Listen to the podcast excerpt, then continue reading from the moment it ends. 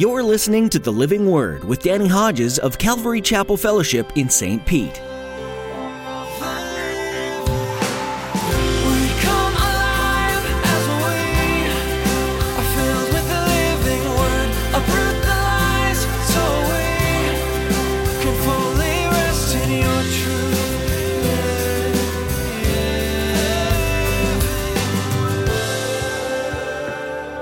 because they thought that righteousness came by obeying the law, by being circumcised, by having a kosher diet, by whatever it is. And you could take that in the context of our world and our culture. It's saying the prayers, it's the rosary, it's the beads, it's whatever, lighting the candles. And none of those things will bring you close to the Lord, and none of those things will lead you to true godliness. None of them. There's only one thing, only one message, and only one person, and his name is Jesus. How do you read Scripture? As a story of God's unyielding love going to the most extreme lengths to restore us to a place of relationship with Him? Or do you see it as a book of rules, a series of hoops to jump through in order to gain favor with God? Well, Pastor Danny will make it clear that there's nothing that we can do to earn that connection with God or cleanse us from our iniquity. Jesus alone makes a way for us, and that's the message of the gospel. Praise God! Now, here's Pastor Danny in the book of Titus, chapter 1, with today's edition of the Living Word.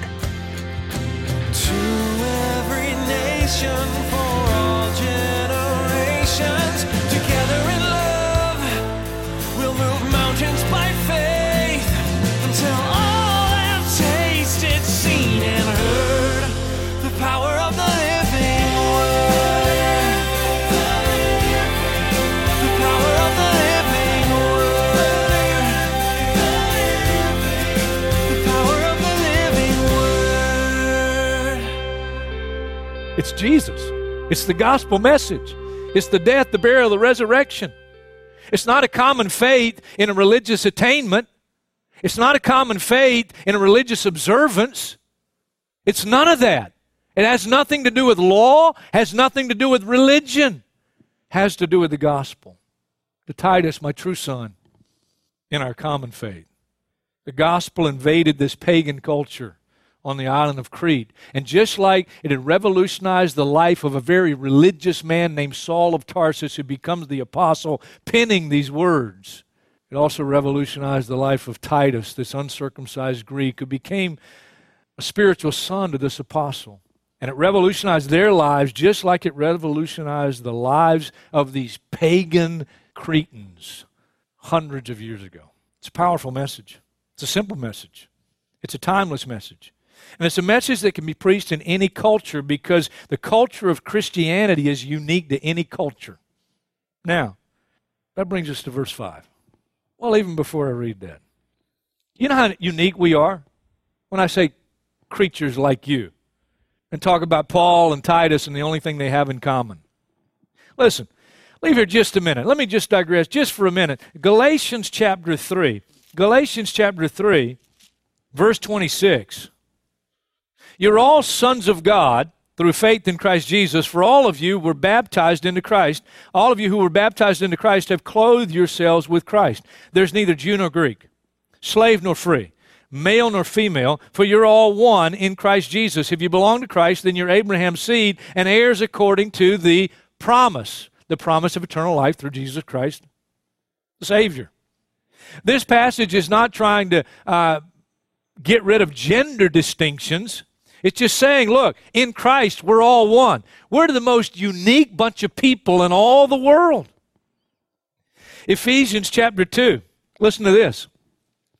Ephesians chapter 2, verse 14. For he, Jesus himself, is our peace, who has made the two one and has destroyed the barrier, the dividing wall of hostility, not only between Jew and Gentile, but between any people of any background by abolishing in his flesh the law with its commandments and regulation. His purpose was to create in himself one new man out of the two, making peace. And in this one body to reconcile both of them to God through the cross, by which he put to death their hostility. Let me read you one more passage 1 Corinthians chapter 6. Also written to people of very pagan backgrounds. 1 Corinthians chapter 6, verse 9. Don't you know that the wicked will not inherit the kingdom of God? Don't be deceived. Neither the sexually immoral, nor idolaters, nor adulterers, nor male prostitutes, nor homosexual offenders, nor thieves, nor the greedy, nor drunkards, nor slanderers, nor swindlers will inherit the kingdom of God. But I love what he says next. and this is what some of you were creature. But you were washed. You were sanctified. You were justified in the name of the Lord Jesus Christ and by the Spirit of our God. In other words, when you receive the gospel, all of a sudden, the gospel and the power of the gospel so impacted your life and my life that you are not now what you once were. You're a new creation. All things passed away, all things continually becoming new. I mean, that's just great stuff. Great stuff. Listen, the church is a kaleidoscope of incredibly diverse backgrounds, cultures, pagans, and religious zealots, and all come together under one banner the banner of the gospel of Jesus Christ. That's so cool. Okay, back to the text. That was a nice digression. That brings us to verse 5.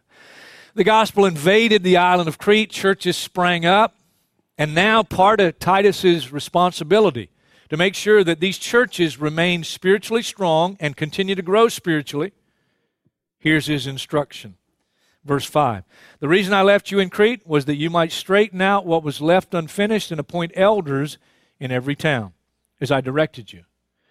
An elder must be blameless, the husband of but one wife, a man whose children believe and are not open to the charge of being wild and disobedient.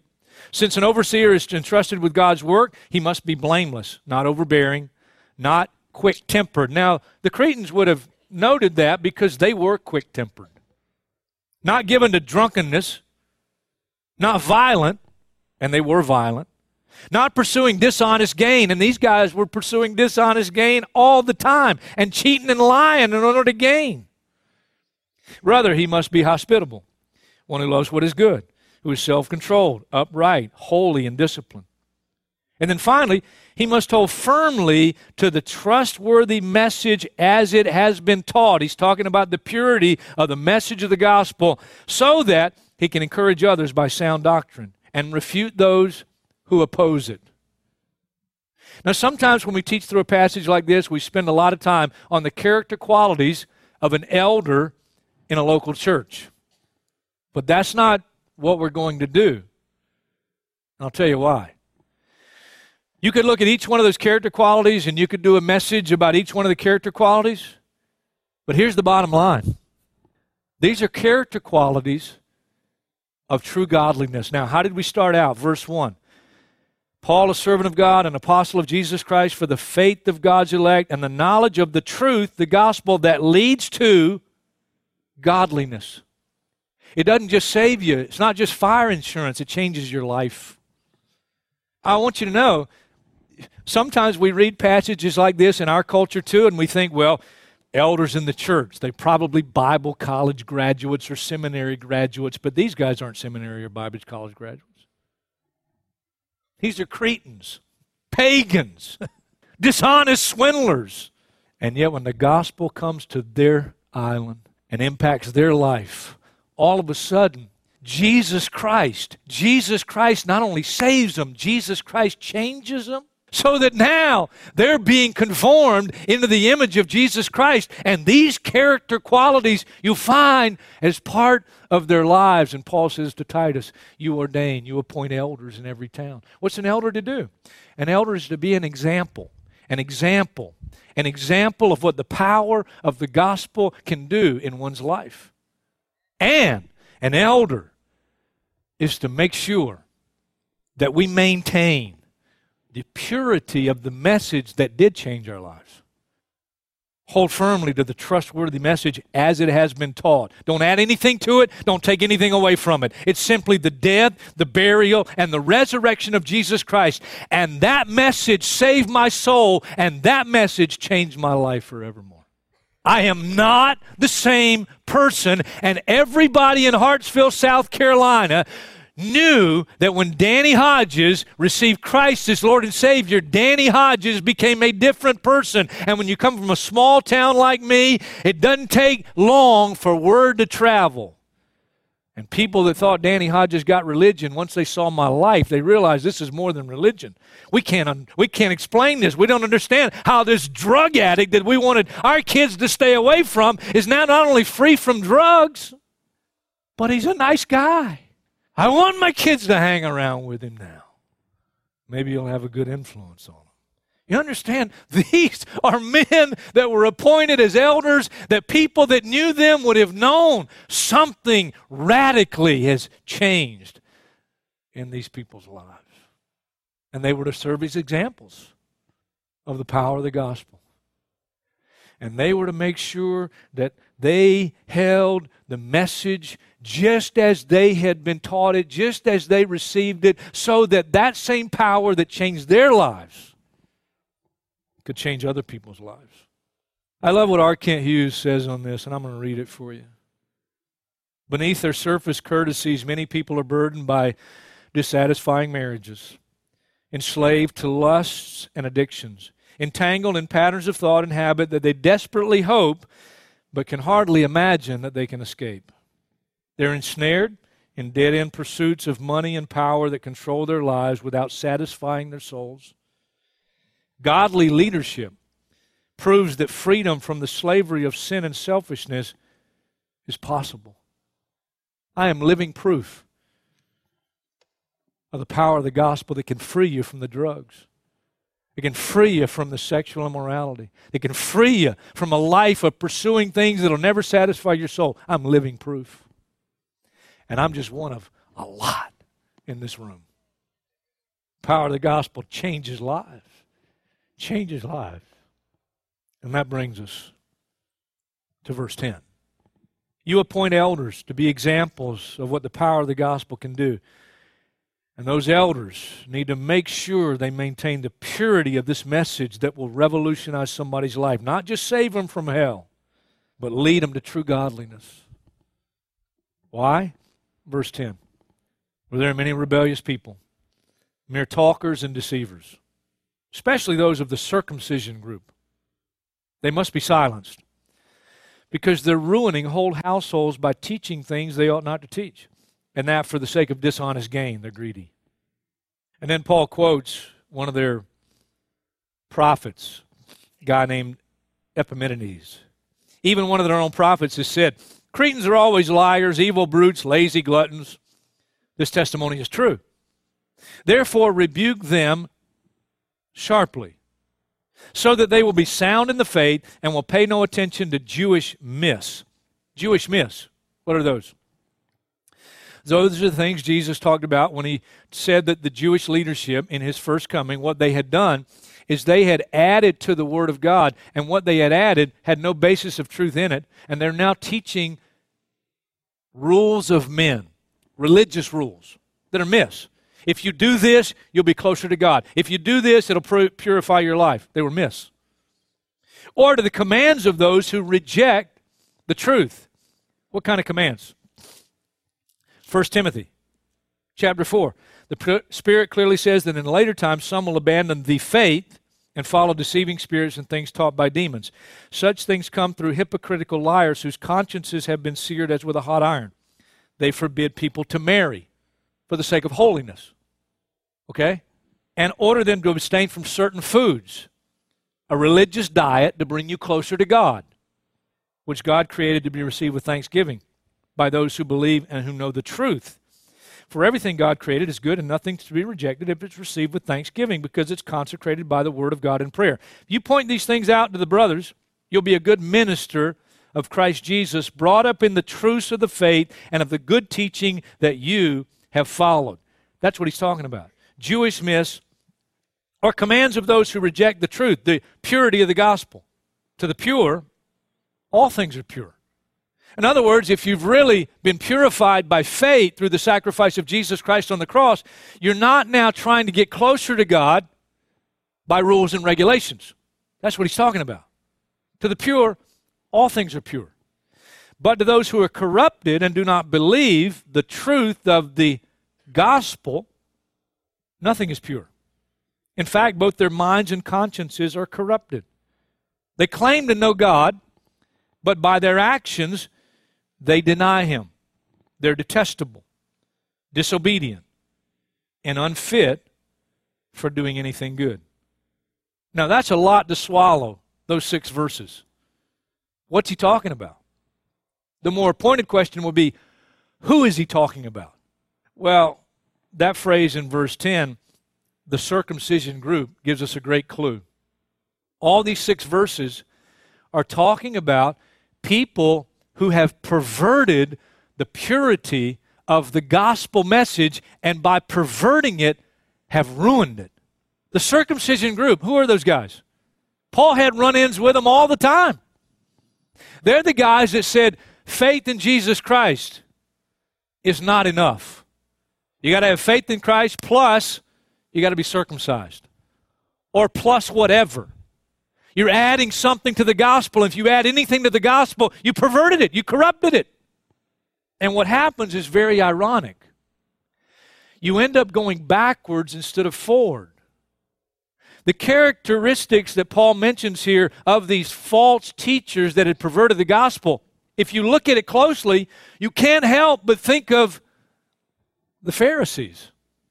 The Pharisees who looked good on the outside but had real problems on the inside. They were full of greed and self indulgence, evil brutes, lazy gluttons, liars, hypocrites. The most religious people, and yet the most defiled people.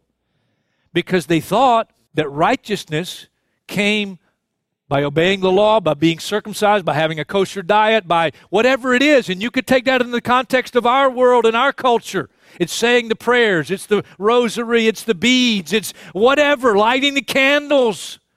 And none of those things will bring you close to the Lord, and none of those things will lead you to true godliness. None of them. There's only one thing only one message and only one person, and his name is Jesus. And it's his death, his burial, his resurrection. That is the message I believe. That is the message, and that is the person that I received, 19 years old, knelt in my front yard, and heaven came down and changed me into a different person. And I didn't have to get up and go, okay, give me some commands. No, no, no, no, no. Now the law was written on my heart. My heart had been changed. There's where the problem was in my heart. And that's what Jesus talked about. Mark's Gospel, chapter 7, very briefly, he blew their minds. Mark's Gospel, chapter 7. And here's what he said. He called the crowd and he said, Listen to me, everybody, and understand this. Nothing outside a man can make him unclean by going into him. Rather, it's what comes out of a man that's what makes him unclean. And after he left the crowd and entered the house, his disciples asked him about what he said. You know what he said to them? Are you so dull? Yes, Lord, help me to understand. he said, Don't you see that nothing that enters a man from the outside can make him unclean? For it doesn't go into his heart, but into his stomach and then out of his body. In saying this, Jesus declared all foods clean. And on Father's Day, I'd like to say, Thank you, Lord. You want the lobster? Go get it. you want the bacon and the eggs after this at brunch? God bless you. And God bless that meal. Amen. That's all the dads. He went on. What comes out of a man is what makes him unclean. For from within, out of men's hearts, come, listen to the list evil thoughts, sexual immorality, theft, murder, adultery, greed, malice, deceit, lewdness, envy, slander, arrogance, and folly. And folly kind of covers everything else not itemized in the list. All these evils come from inside a man and make him unclean. And let me tell you again the only thing that can make you clean is the gospel of Jesus Christ. When you receive Jesus Christ as Lord and Savior, then God does a supernatural work because of the sacrifice of Jesus on the cross, because of his shed blood, he not only washes away your sins as far as the east is from the west, casts them into the deepest sea, puts up a sign, no fishing allowed. But in doing that, he changes your heart. changes your heart. You become a different person. And now, by the Holy Spirit, you're able to, over time, actually be conformed into the image of Jesus Christ. Those are the character qualities of these elders that He appointed. They're not perfect, but not, not the same as they used to be. And they're looking more like Jesus. Wonderful truth. Wonderful truth. Jesus said about the Pharisees, You travel over land and sea to win one convert. And when he's converted, you make him twice as much a son of hell as you are. And what he meant by that is the message they have is not good news. The message they have is just religion. It's just straightening your life up. It's just looking good on the outside. But if the heart hasn't been changed, you still got real problems. Real problems. Here's what it comes down to you add anything to the gospel, it's not the gospel anymore. This message of adding to the gospel all but ruined the churches in Galatia, and that's why Paul had to write a whole letter, the letter to the Galatian churches. And he says in verse 1 of chapter 5, it's for freedom that Christ has set us free. Stand firm then, and don't let yourselves be burdened again by a yoke of slavery, trying to measure up, trying to attain your goal by human effort. That's what he goes on to say. You who are trying to be justified by law have been alienated from Christ. Mark my words, I tell you, that if you let yourselves be circumcised, Christ will be of no value to you at all. No value. In other words, you're going backwards and not forward. Now, let me, I hope you're with me here, and I hope you're hearing what God's saying. The same message that saved me and the same grace of God, mercy of God, and the power of the Holy Spirit that changed my life when I was 19 years old and I received Christ as Lord and Savior is the same, is the same grace and the same mercy and the same person and the same Holy Spirit that's making me godly. Are you with me? I can't muster it up. When I got a challenge with my old flesh, and I, still going to deal with the flesh until we see Jesus, come quickly, Lord Jesus. And the battle, the battle of the Christian life, is my old life and my new life. My old life and my new life. But how do I win the battle over the old life? It's not, I'll never fight with my wife again. I'm never going to say that again. I'm never going to do that again. I'm never going to take that again. I'm never going to drink that again. You know, that it's not a list of do's and don't do's and you'll never work up a victorious Christian life. You know how you live the victorious Christian life? the same way you started. So simple to understand, but it's so profound. I come back to the cross. That's where I started. The cross, the cross, 19 years old, the cross, the message of the cross, the, the death, the burial, the resurrection of Jesus. And now as a Christian, I keep coming back to the cross, to the cross. And the more I come to the cross, the more that same Holy Spirit that saved me sanctifies me. Are you with me? Are you hearing what God's saying? Listen, listen. There's some of us right now, Christians. There could be a number of us in this room. And you've been going backwards instead of forward. And for whatever reason, you're trying to now attain the goal of godliness by human effort. You'll never do it. You'll never do it. What do you do? Come back to the cross. Some of us got sexual temptation issues, and you're not living in victory. You know what? Right now, right now, right now, just, just in just three to five minutes, the Holy Spirit can give you victory. Now you got to continue to walk in victory. Continue to walk in victory. Some of us got anger issues. And anger management class ain't going to do it. It ain't going to do it. Okay? The answer is Jesus. The answer is the cross.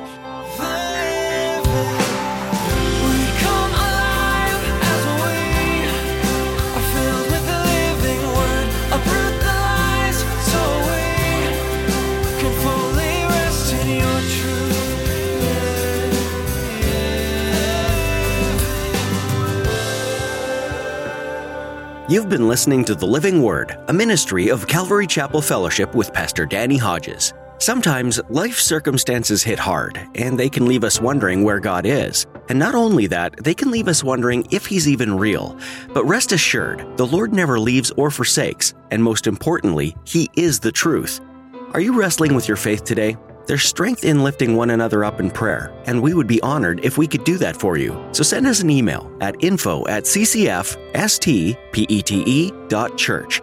That's info at ccf stpete.church. Would you also pray for us here at the Living Word? As our ministry grows, we always want to make sure that we're seeking Jesus first and our ideas second. His guidance is what we need. Would you pray that we'd recognize His voice always? Thanks for praying. If you don't already have a church that you call home and you live in or near St. Petersburg, we'd love to be that for you. Pastor Danny and all of us at Calvary Chapel Fellowship invite you to join us for our weekend services. Check out ccfstpete.church for the latest service times or to find out how you can join us online if you're not in the area. Thanks for tuning in today. Be sure to join us again next time to hear another message from this study in the book of Titus right here on the Living Word.